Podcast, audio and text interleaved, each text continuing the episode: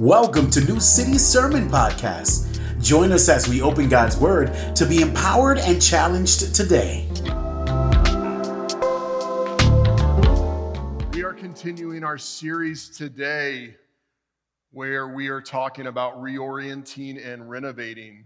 If you need a Bible, they're in the back on my left. You can turn to page 1606. We're going to be in Luke 12, 13 through 34.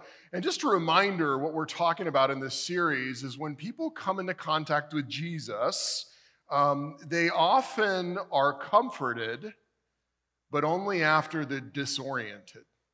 In other words, Jesus heals, Jesus loves, Jesus cares, but Jesus also people's, flips people's world upside down. And he does this through his actions, and he does this through his words, and he does this through his teachings. And so we're going to continue that today as we talk about shadows and shade. But let me pray for us. Lord, we pray that you would be with your word this morning. We thank you that you are faithful to be here. You are so much more committed to us than we can imagine. And so we pray that you would shape our hearts and shape our lives and shape our actions. In your name we pray. Amen. I don't know if you've ever been walking in the dark Maybe you've been walking down the street at night and you pass an area where there's darkness and shadow, and your imagination starts to run wild with what can be in that darkness, what can be in that shadow. Now, I don't care if you're a tough guy, I don't care if you're a grown man or woman, shadows can be scary. If you've walked around at night and you look into darkness and you kind of can't see what's there, your mind begins to race and you begin to imagine what could be there. Even sometimes I go in my backyard and I'm like, I'm tough, I'm, I'm good. Uh, but then it starts to get dark and I'm like, well, I might just go inside. I'm, I'm going to be okay. Um, it reminds me of when one of our kids was little, uh, she discovered her shadow and it terrified her. And uh, we, so we went through this stage where we kind of we, we forgot to plan for this for every outing, but we would go on an outing and we'd be somewhere, and it would just so happen that her shadow would become evident and she would flip out. One particular time, I took the kids into, um, into Home Depot. And if you know Home Depot, it's, the lights are much like in here. You know, they have these big lights, and there's many of them. And so we, we go waltzing into Home Depot and we get down the aisle, and then all of a sudden I turn around and my one kid is screaming because the way the lights were hitting, there were four shadows. And she was trapped, right? There was a shadow in front, there was a shadow there, there was a shadow there, and there was a shadow behind her. And she just kind of backed up into the, into the, into the aisle because she couldn't get away from her shadows. Um, you know, it's kind of funny, but shadows follow us and shadows trigger fear. And I want to look at shadows today as a little bit of a metaphor um, for our stuff, for our money, for the things that we are afraid of losing. Because a lot of times, um, shadows follow us around. You ever been followed by that shadow that asks the question, Am I going to have enough money to pay my bills? Have you ever been followed by that shadow that says, How long am I going to have to stay in this job? I just want to get out of this job. And I, I'm just so afraid that if I don't stay in this job, which I don't like, and I get out, then blah, blah, blah, blah, blah. You ever been followed by that shadow? But what about this shadow? I think everyone is followed by this shadow the shadow that says, When do I get to live the life I want to live? Will I ever get to live that life that I want to live? Will I ever get to that place in my finances and my status and that stage of life? And, and so often those shadows kind of follow us around and they give us a lot of fear, they give us a lot of anxiety. A lot of times we're not even conscious that that's what's happening, but those shadows follow us around and trigger fear. And those shadows are all about money, and those shadows are all about quality of life or getting the experiences that we want. And they cause fear in us because when we think about them, when we're surrounded metaphorically by those shadows, we fear losing control. And we fear living in discomfort for a long period of time. And sometimes we just fear being perpetually stuck in a stage of life that we don't want to be stuck in. Today in our text, Jesus addresses those shadows that we have about our stuff in our life and our, our wealth and the stage that we're in. In the story, someone comes to him in verse 13. Someone from the crowd says to Jesus, Teacher, tell my brother to divide the inheritance with me. Now, uh, anytime that there's an inheritance to be passed around a family, it usually causes a fight. That's just the way things work. But there's something unique about this particular situation. Uh, a guy comes to Jesus and, and says, I want half of the inheritance. And now, probably that inheritance has to do with land. And that's a significant thing because you remember that they are in the promised land, the land that God has promised to his people. And so when, when the man comes and asks Jesus, hey, make my brother split the inheritance with me, it's not a petty request, it's not an insignificant request. He knows that his quality of life depends on getting half of the inheritance. His part, his uh, right to be part of the community of God, God's people has to do with getting the land that God promised his people. And not only that, probably there's some sense where his worth as a man has something to do with getting half of that inheritance. And now we might think this is an awesome opportunity for Jesus to judge rightly because Jesus is always fair, he's always just. And so Jesus is the perfect person for this guy to come to and say, Hey, Jesus, help me split the land. Except Jesus doesn't do that at all. Jesus does something totally disorienting. In verse 14, he looks at the man and he says, Friend, who appointed me a judge or arbitrator over you? Well, Jesus, come on, that's a little blunt. Uh, don't you care about this guy's problem? I mean, what he's really asking is just for fairness in the inheritance. What he's really asking is just something practical. But where the guy sees a practical need, Jesus sees a shadow. Jesus sees that this guy is fearful of a shadow. And that shadow is the shadow of you always need more. Have you ever been followed by that shadow? You always need more. And in our culture, more is always good, more is always practical. We live our lives just trying to get more and more and more. And so, what Jesus says is disorienting to us. In verse 15, he says this Watch out and be on guard against all greed.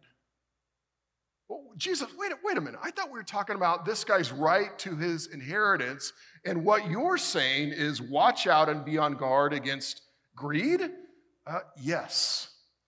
Because hidden in that shadow of you always need more is greed. Hidden in the shadow of you always need more is greed. And Jesus tells his followers to watch out for greed because greed is almost impossible to see in yourself. Greed is almost impossible to self diagnose because it comes from our desires. Now, if you look at the Ten Commandments, there's things that say, do not murder and do not lie. And like you kind of know if you murder someone, you kind of know if you tell a lie. Uh, but greed has much more to do with the state of our heart. In Exodus 20, the 10th commandment is not to covet or not to be greedy or not to have a heart that wants someone else's things. In Exodus 20, verse 17, it says, Do not covet your neighbor's house, do not covet your neighbor's wife his male or female servant, his ox or donkey, or anything, anything that belongs to your neighbor. Now, now this is why greed is so hard, uh, because our culture works around. I mean, think about this like Super Bowl advertisements or any advertisements work on the fact that they're trying to get you to want something that you don't have. And that's just normal. That's just the way our society works. And so greed is almost invisible to us because we just think it's, it's normal, but it's also like hidden in our culture. And what I mean by that is it's much easier to see greed in someone else or someone else's culture than it is in yourself or your culture. Greed is pervasive. There's not one person that doesn't struggle on some level with greed. You just can't see it. You can see it much more clearly in others and other people.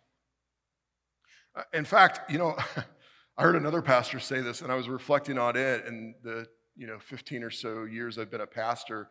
I don't actually remember anyone coming to me and knocking on my door and saying, Pastor, I've got a real struggle I need your help with. I'm really struggling with greed. I don't think anybody has ever come to me and said that. I've had a lot of people come to me and say they're struggling with other things, but I don't remember one person coming to me and saying, I've got to confess some sin. I need some help.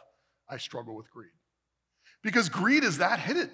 And so Jesus tells us we have to watch out for it because it's really hard to see. And Jesus also says not only watch out, but be on guard. Be on guard against greed. Now, you and I are on guard for a great deal. When Amazon Prime comes out and there's some great deals, or, or Black Friday, we are on guard for some great deals. We are on guard to have a great experience. If there's an opportunity for us to live it up, we take advantage of that. We are on guard for an opportunity to get a raise. We are in, on guard for an opportunity to advance our position. We are even on guard for a great photo op.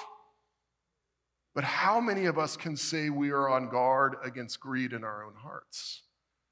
But that's exactly what Jesus says to do be on guard against all types of greed. It makes me reflect on my own prayer life. How, how much of my prayer life is about asking God for more? Compared to what Jesus is saying, how much of my prayer life is asking God to help me not be greedy? God, give me more. God, help me to be on guard against greed. It's something for us to ask as Christians. Leon Morris says, that greed can never get enough, and worry is afraid it may never have enough. Greed can never get enough, and worry is afraid it may never have enough. See, I wonder if some of the shadows of fear and anxiety that follow us around are really about some greed in our hearts. In verse 15, Jesus goes on to say, uh, Watch out and be on guard against all greed. And then he tells us why. Because one's life is not in the abundance of his possessions. Now, I heard a really funny story. Don't know if it's true, but I'm going to tell it anyway. Uh, I heard a story about a guy who was, the, he was nearing the end of his life, and he had a lot of money. And so he told his wife, Listen, wife, when I die and they put me in the casket, I want you to put all of the wealth in the casket with me. And then I want you to close the casket and I want you to bury the casket and I want to be buried with all my stuff, with all my possessions. And so the man died and the funeral happened and the wife walked up to the casket and she put something in it and then the casket closed and was lowered and someone, a friend of both of theirs who knew about this request that the man had, went, went over to the wife and said, um, Did you put all his wealth in there? Did you honor his request? And she said, I did. I put all his wealth in the casket with him. I wrote him a check.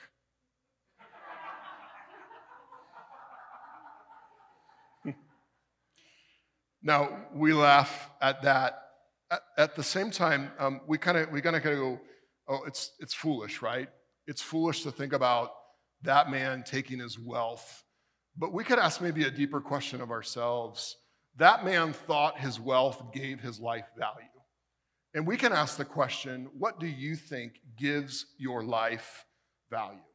Now, it could be money, but it also could be the number of stamps you get in your passport. Uh, it, could also be the fact that everyone thinks you're the most unique individual. It, it could also be your sense of self importance. See, so many of the decisions we make in life aren't just about wealth, they're, they're about accumulating a reputation or accumulating uh, a way that people think about it. That's stuff as well.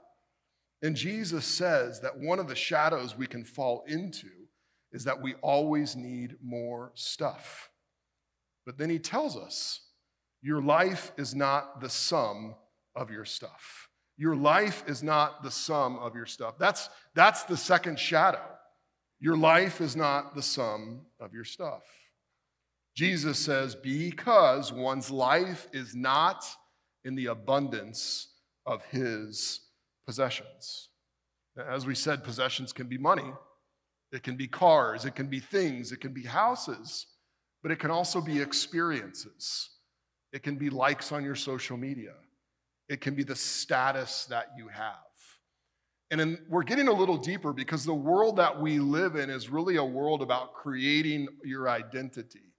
And so often we use our wealth to try and create who we are. We take what we have and we try and build this image of who we are.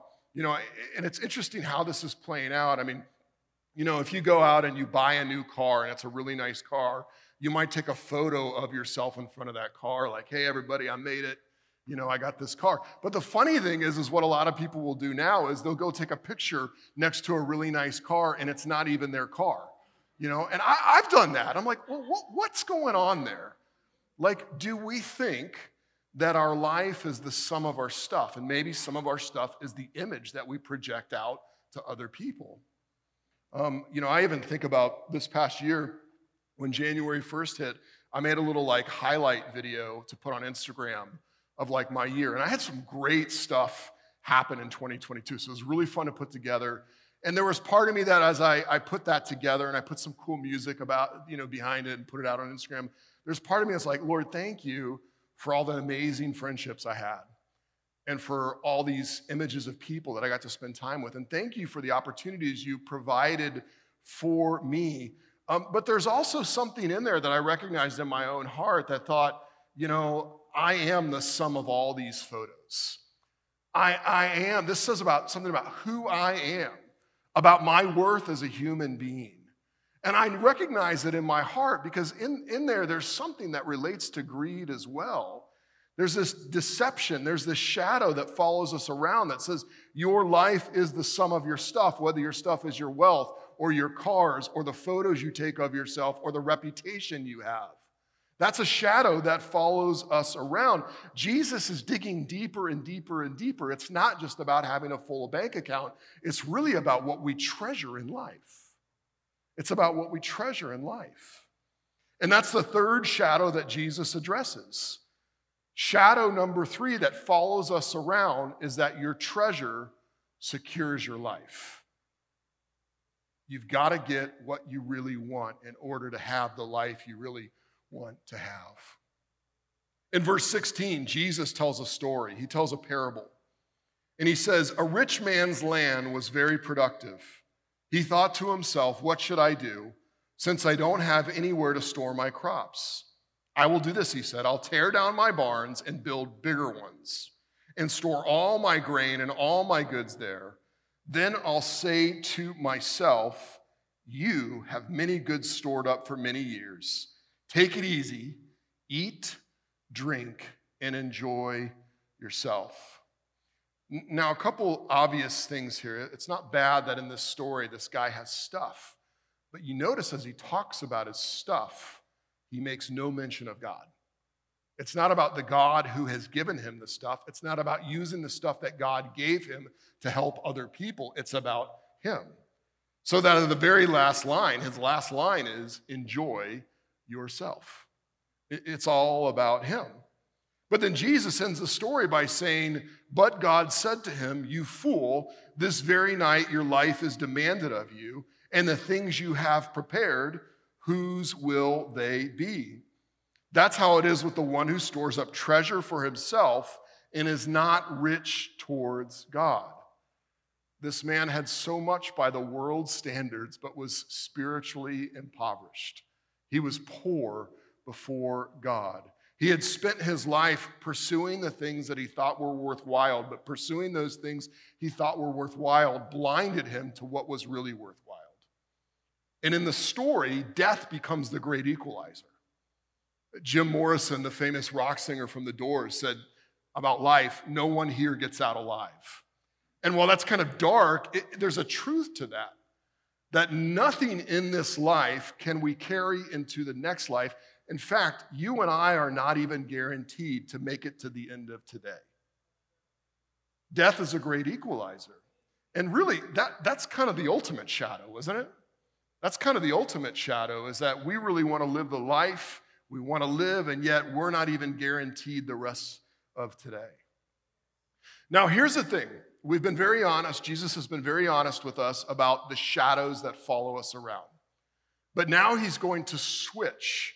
And rather than talking about the shadows that give us anxiety and fear, he's going to talk about shade. And shade, although it provides a darkness like a shadow, shade provides comfort. Shade provides rest. Shade shields you from the harsh realities of the sun. And as we switch into this next part of the text, I want you to have the image of shade in your mind.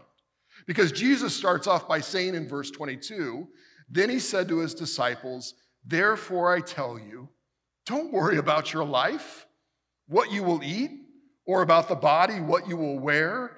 For life is more than food, and the body more than clothing.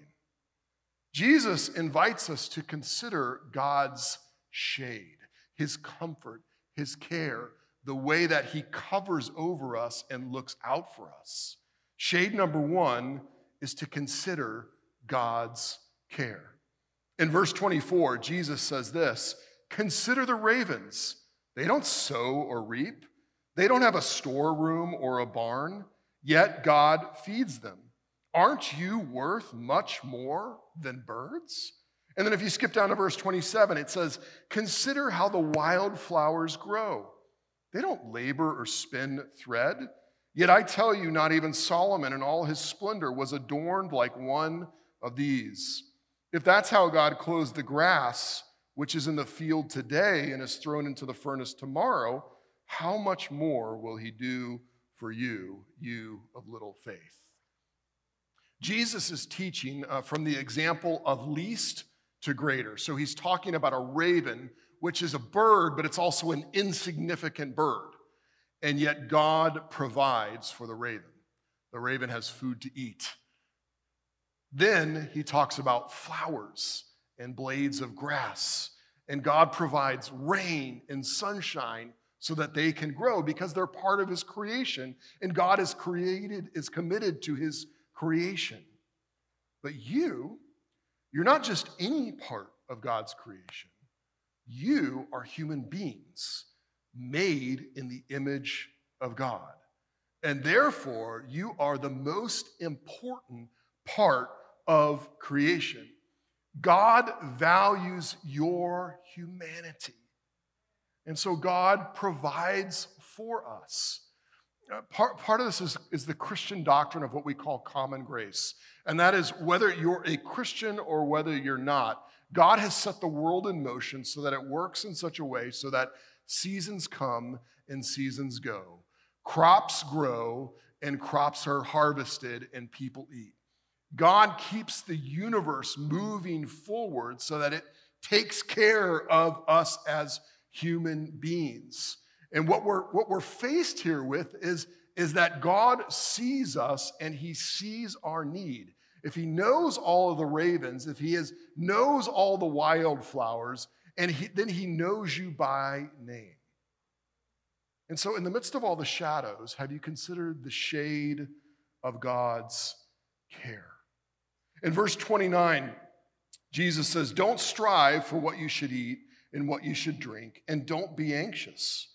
For the Gentile world eagerly seeks all these things, and your Father, your Father knows that you need them. The way many religions worked back then was that someone would try and appease the gods. They would offer sacrifices so that the gods would bless their crops. They would, they would try to prove their significance before God before a God. And what Jesus is saying here is that's not the way the God of the Bible works. Rather, the God of the Bible sees us and cares for us. So it's not just if you trust God, then God will provide for you. Rather, the way Christianity works is God will provide for you, therefore you trust Him. See, if you're not yet a Christian, Christianity is not about appeasing God to get on His good side. Rather, Christianity is about trusting God because He is good. have you considered God's care of creation, God's care of you as a human being? That's shade number one. Shade number two is to question your control. In verse 25 and 26, Jesus says, Can any of you add one moment to his lifespan by worrying? Sit with that just for a moment. Can you add one moment to your lifespan by worrying? If then you're not able to do even a little thing, why worry about the rest? You know, so often we, we, we open up our calendars and we look at everything that we have planned, and yet we're just one moment from those plans going totally sideways. We think our, our plans are in the palm of our hand, but they're really not. We, we really have very little control over our lives. In fact, control is actually an illusion. It's an illusion. We have no idea what's going to happen the rest of the day. I know some of you this week got flat tires, and, and some of you had battles with cancer, and some of you are having financial issues. And, and none of those were planned, right? Those were all out of your control. And yet, Jesus is saying that part of the shade is actually to question your control. In other words, it's not supposed to create anxiety that we question whether we're in control. It's supposed to bring us into a place of rest because we're not in control, but God is in control. And we begin to rest in God as King. And when we rest in God as King, we begin to treasure Him and treasure His kingdom. And that's the last point Jesus wants to make is, is to rest in God and to treasure His kingdom. In verse 31, Jesus says, But seek His kingdom, and these things will be provided for you. Don't be afraid, little flock, because your Father delights your Father delights to give you the kingdom. Now, Jesus is talking about the kingdom of God. And when he comes at the beginning of his ministry, he announces that the kingdom of heaven has now invaded earth, that the government of heaven is now active among the world and its people, and that the values of heaven are now coming and infiltrating the world through the followers of Jesus. And while all the other human beings in the world operate off of self protection and self seeking, those who live in the kingdom of God operate under the principle of self giving, giving themselves away. Because in the kingdom of God, it is a kingdom where enemies are not punished, but rather they are forgiven. It is a kingdom where a stranger is not shunned, but rather welcomed. It is a kingdom where the outcast isn't ostracized, but rather accepted as family. It's a kingdom where the poor aren't, aren't pushed to the side and said, We don't care about you, but rather the poor are cared for and given attention. It's a place where prisoners become a priority and where orphans and widows are loved and taken care of. That's what happens when God is king. And that kingdom stands in opposition to our little kingdoms, the, the, the, kingdoms that makes us anxious and greedy. But God delights in giving us his kingdom. And that brings us to a place of looking at it and asking ourselves, is it a true treasure for us? In, verse 33, Jesus nudges us a little bit and he says, Sell your possessions and give to the poor. Make money bags for yourselves that won't grow old, an inexhaustible treasure, treasure in heaven, where no thief comes near and no moth destroys. Just got a little hot in here when Jesus said, Sell your possessions and give to the poor. Jesus, I mean, don't get crazy. We understand that God is king, but I mean, we don't really want to start giving our stuff away. But that's exactly what Jesus is pushing us towards. Now, it's not wrong to have possessions. The early church had possessions, and yet they were radically generous with them. They gave their time, they gave their money, they gave their energy to other people. And I think as Christians, sometimes we can fall into the trap of going, well, God doesn't really want us to be radically generous with our stuff. He just wants to know we'd be willing to be radically generous, and I'm willing. But then we don't ever do anything.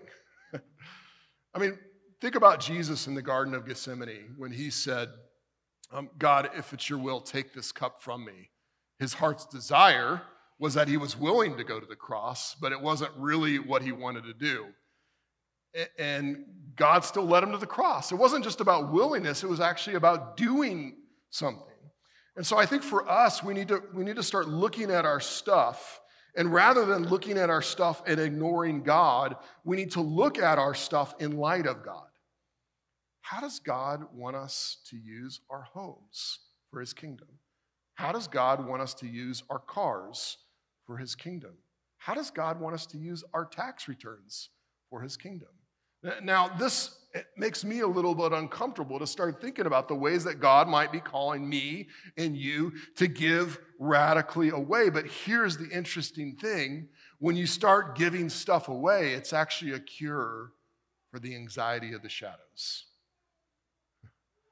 You're worried about all that money in your bank account, give some of it away.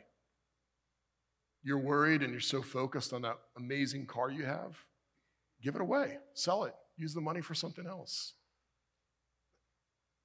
E- either Jesus is just giving us an illustration or he's serious. But, but as we begin to pray in light of this, what could we say instead of saying, God, I want your blessings to come to me?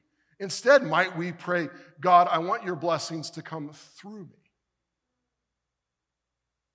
What you give me, I'll give away. What you give me, I'll use for your kingdom. What you put in my hands, I'll use for the benefit of others. And, and we're so uh, scared of what that might mean, we, we actually miss it. That's the cure for the anxiety. You're so fixated on something and worried about it, give it away. When we live that way, we're beginning to understand the treasure of God's kingdom because, because what if this church, what if we all operated like that? Would anyone ever be in need? I don't think so. I think it would be one of the most beautiful things we've ever seen if we all just committed to take care of one another and treat our stuff as if it's for the good of someone else. Because really, that's what Jesus did with his own life. See, God isn't calling us to do anything that Jesus already hasn't done for us. Jesus was the King of Kings, the one who had thousands and thousands of angels praising him, the one who sat on a throne in heaven and yet came to earth and gave it all away and gave his life away. He became poor so that we might become rich. He went to the cross and was shunned by God so that we could know God. So that we don't have to be the man in the story in that metaphor who says, uh, I'm going to spend all my life building stuff and be impoverished towards God. We have a relationship with God because Jesus was radically generous towards us. And when we begin to look at that first, it, it actually opens up our heart to giving ourselves away, to giving our stuff away. Jesus ends the story. He says, For where your treasure is, there your heart will be also. You know, I, I don't know how God's calling you to respond to the story. I don't know if you need to look at like your bank account. I don't know if you need to look at your possessions or your stuff. I, I, I don't know. But I do know this the place to start that conversation is by treasuring Jesus even more. It's by looking at what he's done for you and letting your heart well up with love and affection for him. Because when you start there, everything else seems secondary. I'll close with a story I remember from being a young man. I must have been 22 years old, and I was in a church, and uh, one of the older men in the church was a very successful businessman. He was making a lot of money. And I sat down with him in a small group. I'd never met him before, although he would become a friend later on. And, um, and we said, How can we pray for each other? And I'll never forget how he asked me to pray for him.